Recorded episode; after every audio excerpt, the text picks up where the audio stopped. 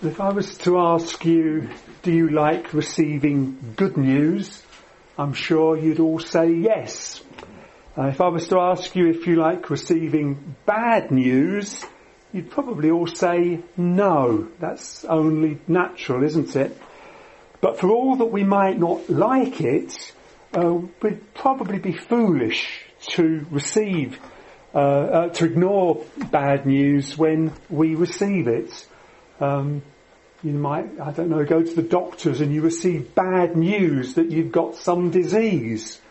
Well, it would be foolish to ignore that. Um, better to act upon it and hopefully have it treated. So, uh, best not to ignore bad news. Now, we've looked at the first five of the series of eight visions that Zechariah saw in one night.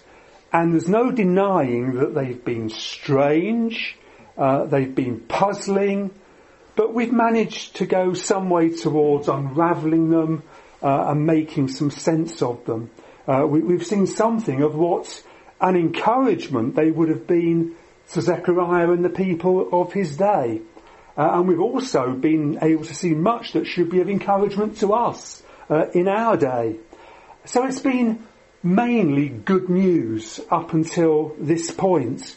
The, the immediate encouragement uh, was that the Lord was returning to Jerusalem. Uh, the temple would be rebuilt uh, and Joshua and Zerubbabel would be equipped and enabled to play their part in, in doing that. And then beyond that immediate encouragement uh, lay the spiritual Jerusalem and the Lord's spiritual temple that would be built by the coming Messiah, through whom sin would be removed in one day. So great encouragement in all of that. But the final three visions, uh, they're much more solemn, much more sobering, but they speak to us of God's hatred of sin. Uh, and they show us that this hatred isn't simply how he feels about it, but it's a, a, a righteous opposition to sin. And he'll actually do something about it. He'll curse sin and he'll deal with sinners. So now we've got the bad news. Uh, we might not like it, but we must not ignore it. The general point seems to be that although Zechariah and Zerubbabel and Joshua and the people were encouraged and even excited that the Lord was returning to them, they needed to realize that having the Lord return would have consequences. Things would have to change. They'd have to change their ways. If the Lord draws near, you can't carry on as you were. He's a holy God. So when he comes, sin must go. If he's in the midst, there can be no room for sin. Well, with that in mind, let, us look at this sixth vision, um, which is every bit as strange as, as any of the previous ones that we've looked at. Uh, we see it there in the, the first four verses of, of chapter five. And really, I suppose that the passage can be divided into two parts. That verses 1 and 2 tell us what Zechariah saw. And then verses 3 and 4 tell us what Zechariah was told. So let's look at what Zechariah saw first of all. We read in verses 1 and 2. Again I lifted my eyes and saw, and behold, a flying scroll. And he said to me, What do you see? I answered, I see a flying scroll. Its length is 20 cubits and its width 10 cubits. So in verse 1 we, we see that Zechariah lifted his eyes, he saw this flying scroll and the angel asked him what he saw and Zechariah replied by saying, I see a flying scroll. That's straightforward, that's simple. It, I almost, almost picture, do you remember that program, Catchphrase? And there were those sort of strange sort of pictures, and, and he would say, say what you see. Well, this is uh, Zechariah sort of saying exactly what he saw. I see a flying scroll. It always makes me laugh though because the, the King James version speaks of a flying roll. And, and, it makes me smile because it conjures up wonderful images, doesn't it? You know, is that a bread roll, a sausage roll, Swiss roll, toilet roll? Um, clearly, scroll is the correct translation. Uh, I mean, nowadays, the, the equivalent of a, a scroll would be a book or even the electronic document. But in those days, of course, writing was done on a scroll, which was a, a long piece of parchment that could be rolled up uh, for storage purposes, and then it could be unrolled from one end and rolled up from the other so that you could see the section that you wanted to read in a manageable way without having masses of, of paper uh, to, to, get tangled up in, you know, like, like the dog in the Andrex advert. So there was nothing unusual about a scroll as such. That, that would have been commonplace. But this particular scroll uh, was far from ordinary. There were at least three things that were very strange about it. Uh, firstly, we're told it was flying. So don't think football fans throwing toilet rolls here. Hope you didn't do that on Wednesday, Richard. Not very excited at one point, but I, I did restrain myself. Good, good. That's usually in the wrong I'll have to keep quiet, yeah.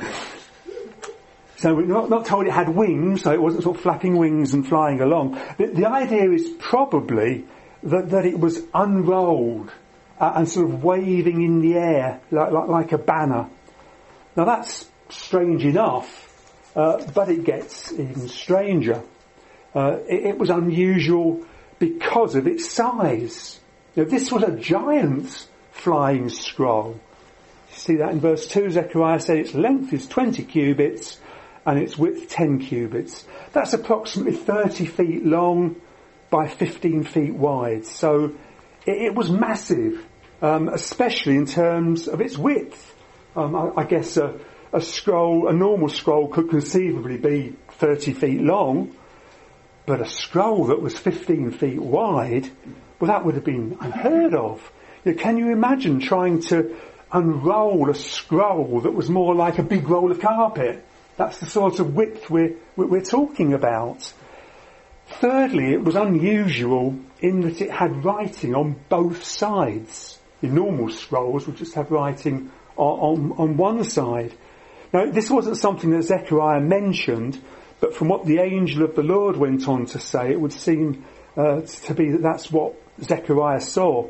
In verse 3 there we read, Then he said to me, This is the curse that goes out over the face of the whole land, for everyone who steals shall be cleaned out according to what is on one side, and everyone who swears falsely shall be cleaned out according to what is on the other side. So unlike most scrolls, this scroll had writing on both sides. Now that this scroll was uh, unfurled and big and had writing on both sides means that its message would have been clear for all to see. There was nothing hidden about it, nothing secret about it. It was on full, open display. I don't know, have you ever seen a, a plane pulling one of those, uh, those streamers in the air? That's, that's sort of how I imagine the, this flying scroll as being, except it didn't need a plane. But it was a, like a, a long streamer uh, flying through the air. I don't know if you remember some years ago when uh, some Man United fans uh, that hired a plane to pull uh, a banner over Old Trafford proclaiming wrong one, Moyes out. And they were protesting because they were dissatisfied with, with him as a manager. And such streamers are, are often uh, for protest, to protest about something. Uh, otherwise, they, they, can sometimes be to advertise something, or, or, maybe even to celebrate something. But the purpose of this flying banner that Zechariah saw was a far cry from any of those things. It was very different. Uh, and we'll find out more about this, this strange flying scroll that Zechariah saw as we go on to think about what Zechariah was told about it. Uh, in verses 3 to 4, we read, Then he said to me, This is the curse that goes out over the face of the whole land. For everyone who steals shall be cleaned out according to what is on one side, and everyone who swears falsely shall be cleaned out according to what is on the other side. I will send it out, declares the Lord, and it shall enter the house of the thief and the house of him who swears falsely by my name. And it shall remain in his house and consume it, both timber and stones. So that tells us several things that, that Zechariah was told about this vision of the flying scroll.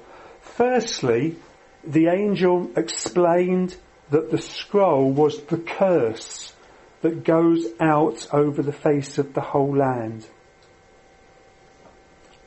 It was going out as a curse over all the land, uh, and as we saw previously, it would be seen by all, so there'd be no, no hiding from it, no escaping from it.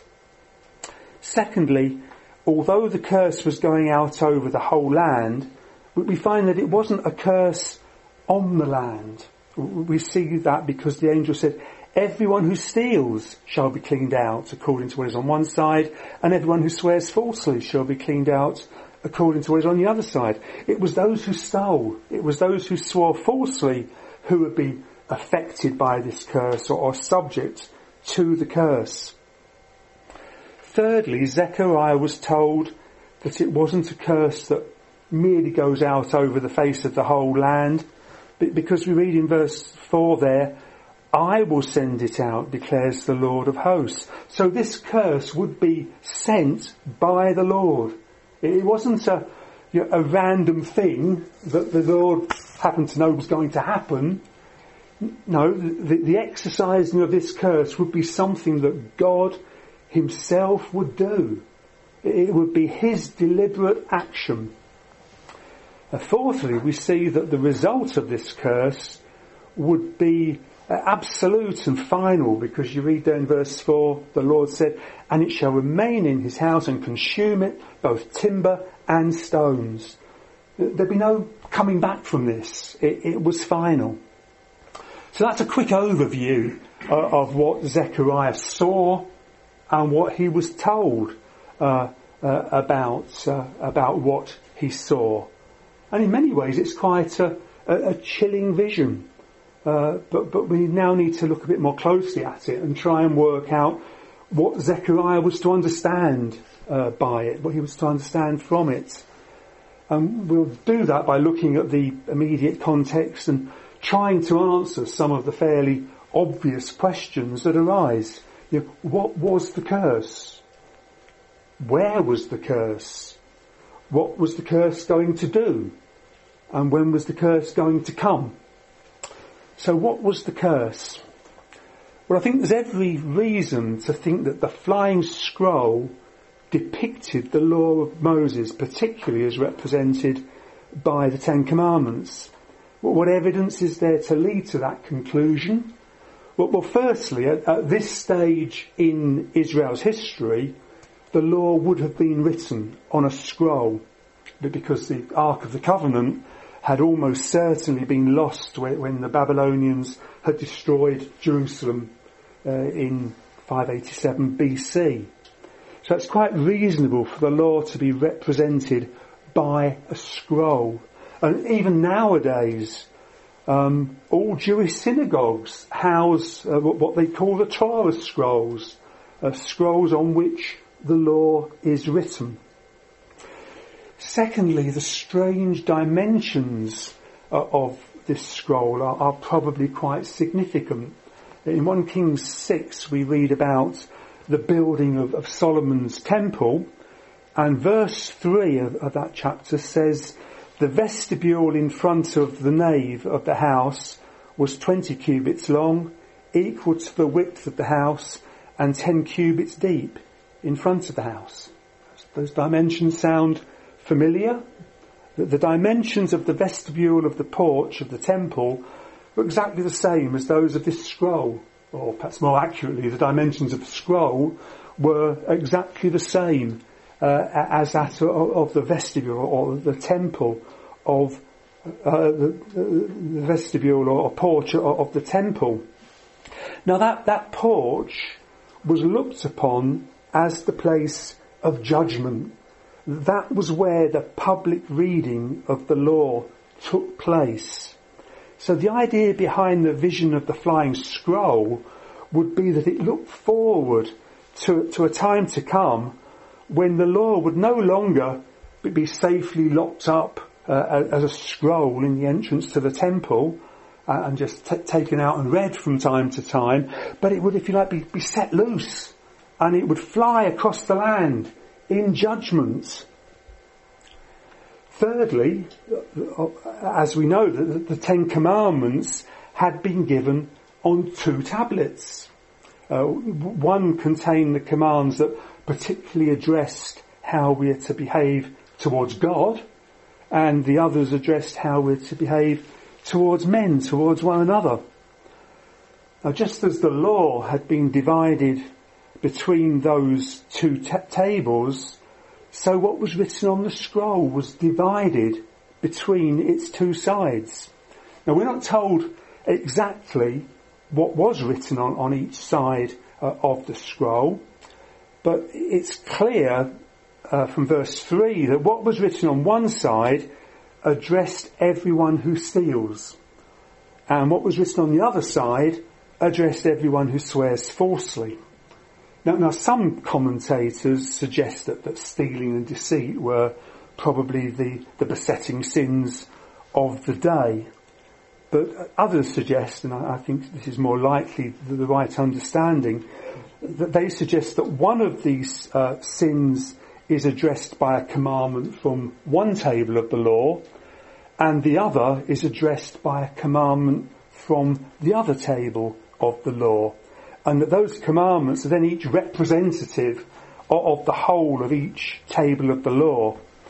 And you might say, well, yes, but stealing is addressed by the eighth commandment, which says you shall not steal. And swearing falsely is addressed by the ninth commandment, which says you shall not bear false witness. Uh, and they're both from the second table.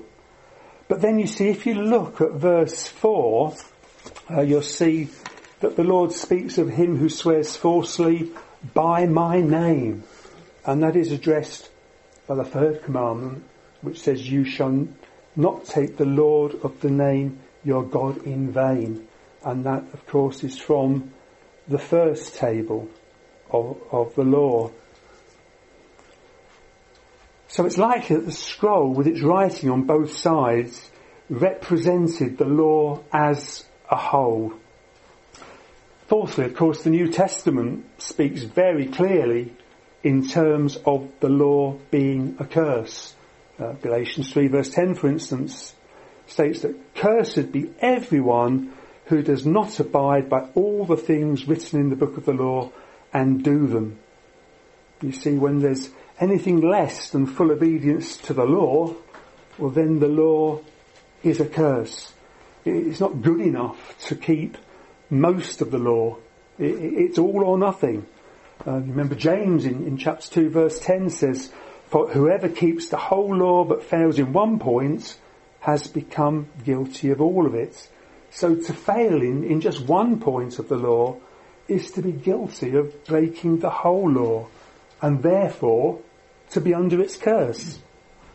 So in this vision, the curse that, it, that the flying scroll represented seemed to have been the curse of the law. It's as though the Lord was saying to Judah, when I return to you, be warned that you will be subject to my law. And that law is a curse to all who break it. That the scroll of the law well, it, won't remain rolled up uh, and stored away. No, it's going to fly throughout the whole land. It will be opened up and it will be applied. And this is quite a scary prospect, isn't it? But that, that's what is being presented. So where was the curse? Where, where would the curse be directed? Where would it be applied? Where would it come to bear? If you look at the passage, um, you'll see uh, it says, this is the curse that is going out over the whole land. Um, that's the, in the ESV, and the NIV says the same. It speaks of the whole land, But the New King James Version says this is the curse that goes out over the face of the whole earth. Well, there's, there's quite a difference there, isn't there, between the whole land and the whole earth. So, which of those options is is correct? Which is right? Is it the whole earth or is it the whole land? Well, the Hebrew word itself doesn't really help us because it, it can mean earth, it can mean land or, or, or country, uh, and it's frequently translated in, in each of those senses. So we, we need to uh, tr- try to work work out the right meaning f- from the context in in that case. See if the context gives us any clues that will help us to find the intended meaning. And we find the same word is used several times in the immediate context. Uh, in chapter 4 verse 14, the same word appears and there it's translated as the whole earth. Uh, and there it's being used to speak of God as being the Lord of the whole earth. So, so the whole earth would, would seem to be an appropriate translation uh, in that instance. Uh, in the seventh vision, the, the one that comes next, uh, the same Hebrew word is used in, in verse 6. Uh, and once again, as in, in verse 3 in our passage, the New King James Version again has earth, but the ESV and the NIV both have land. Uh, in this seventh vision, there's a basket that's said to be their iniquity in all of the land or earth, depending which you opt for. Now that basket was taken away, uh, and verse 11 tells us where it was taken to. And again we have the same Hebrew word being used, and this time the ESV says the basket was taken to the land of Shinar, Shinar. Uh, the New King James Version says the same. The NIV, NIV says it was taken to the country of Babylonia. Now of Shinar is, is just the, an, an older name for, for Babylon. Uh, clearly, land or country is the appropriate translation of the Hebrew, Hebrew word. Now the sixth and seventh visions are quite closely related together. So, so taking the two visions together, it seems most likely that the curse of the flying scroll in the sixth vision flew throughout the land of Judah and led to the basket of iniquity uh, being taken to the land uh, to, to, the land of, of Shinar or, or, or Babylonia. That, that seems consistent with, with the fact that the law of Moses had been given to the nation of Israel and applied to the nation of Israel. So the, the Ten Commandments really summarized Israel's covenant obligations to the Lord. So the Lord was saying, if I come back to my people Israel, my law will come to bear. They will be under my law, they must obey my law, and there will be inevitable consequences for any who disobey. Well, what are those consequences? Well, we see the answer to that question. Uh, what was the curse going to do? Verse 3 tells us that every thief will be cleaned out according to the curse, and that everyone who swears falsely would be cleared out according to the curse. Now, as we've said, um, stealing and swearing falsely by the Lord's name, uh, they're really representative of the whole law. So its effect was that all lawbreakers would be cleaned out. Well, what then are we to understand by being cleaned out? Well, the NIV uses the word banished, and the New King James uh, says expelled. But I don't think any of those words quite capture the real meaning of the Hebrew here. That they give the impression that the focus is on the lawbreakers. It's what's going to happen to the lawbreakers. But the Hebrew word really means to cleanse by purging. So the real emphasis doesn't fall on those who would be banished or expelled. The emphasis is, is on that from which they would be banished or expelled. The, the object of the exercise was cleansing, purifying, refining by expelling that which was sinful. Well, what was to be cleansed? Answer is Judah, the people of God. You see what the Lord was saying? It amounted to, if I am to live among you, you must be holy as I am holy, so there will have to be a purging, or all lawbreakers will have to be expelled, and there'd be a, dreadful finality about it. Remember we saw in, in verse 4 that the Lord said, and it shall remain in his house and consume it, both timber and stones. So this wasn't a, a remedial sentence for those who were expelled. It, wasn't banishment uh, until the sinner had learned his lesson. It wasn't expulsion uh, until the sinner had mended his ways. But this was final. There was, there'd be no coming back. So, the encouragement that the Lord would return to them was counterbalanced by this reality check. It would mean there'd have to be a thorough purging. When was the curse going to come? Well, tantalizingly, the, the vision doesn't tell us when it would take place. All we can say is that from verse 4, it would be when the Lord Almighty sent it out. And of course, when he did do that, all of the people would be found to be lawbreakers. Well, we looked at uh, Galatians 3 earlier and continuing in, in, in chapter 3 verse 11, we're told, now it is evident that no one is justified before God by the law. You know, all who were under the law would be condemned by the law. Consequently, when the Lord sent the, sends the, the flying scroll over the land, all of the nation of Israel would have to be purged out. They'd have to be banished from the theocratic nations, so they'd no longer be a theocratic nation. And of course, that is exactly what came to pass when the temple was destroyed by the Romans in AD 70.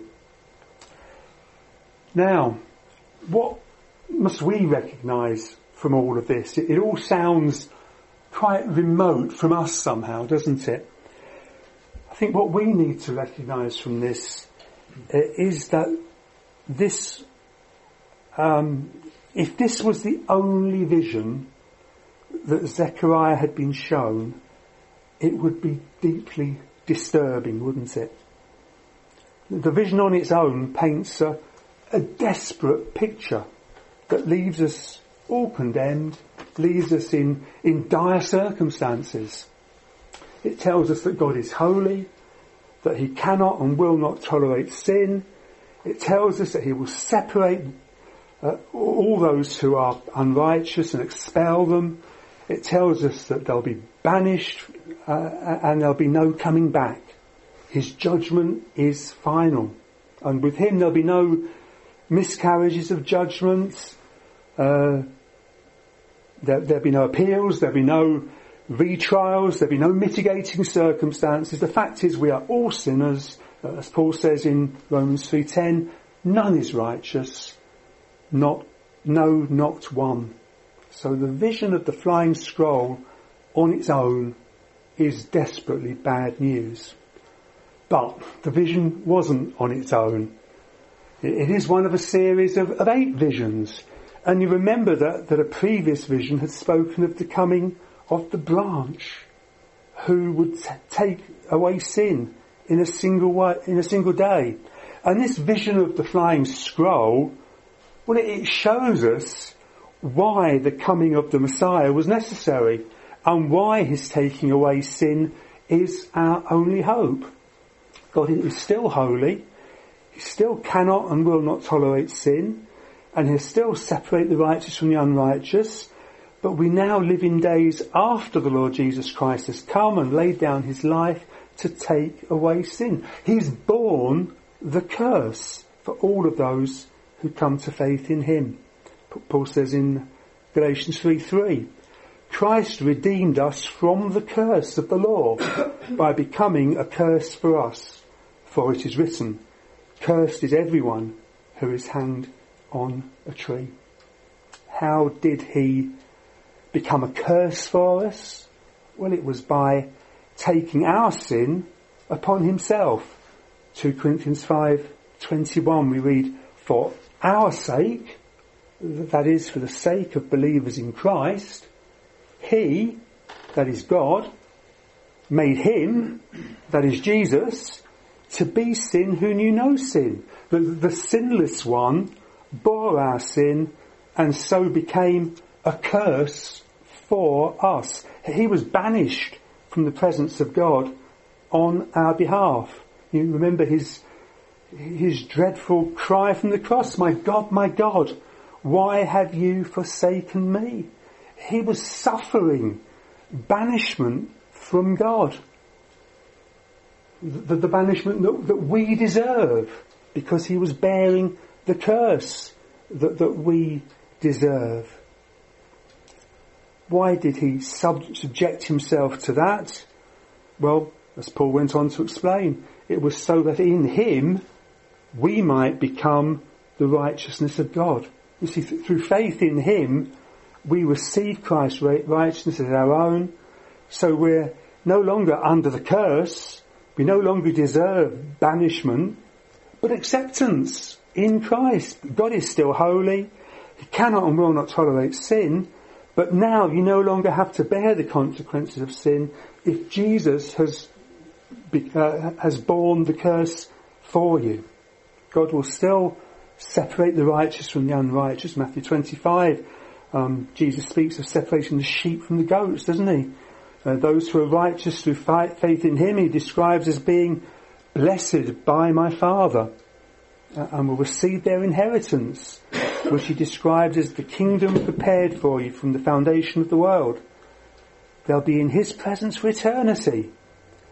On the other hand, the unrighteous are described as cursed and will be told to depart into the eternal fire prepared for the devil and his angels.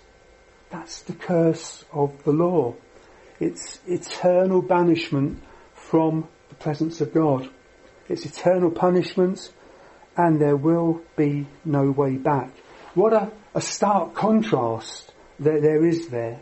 But thank God that He so loved the world that He sent His Son so that whoever believes in Him need not perish.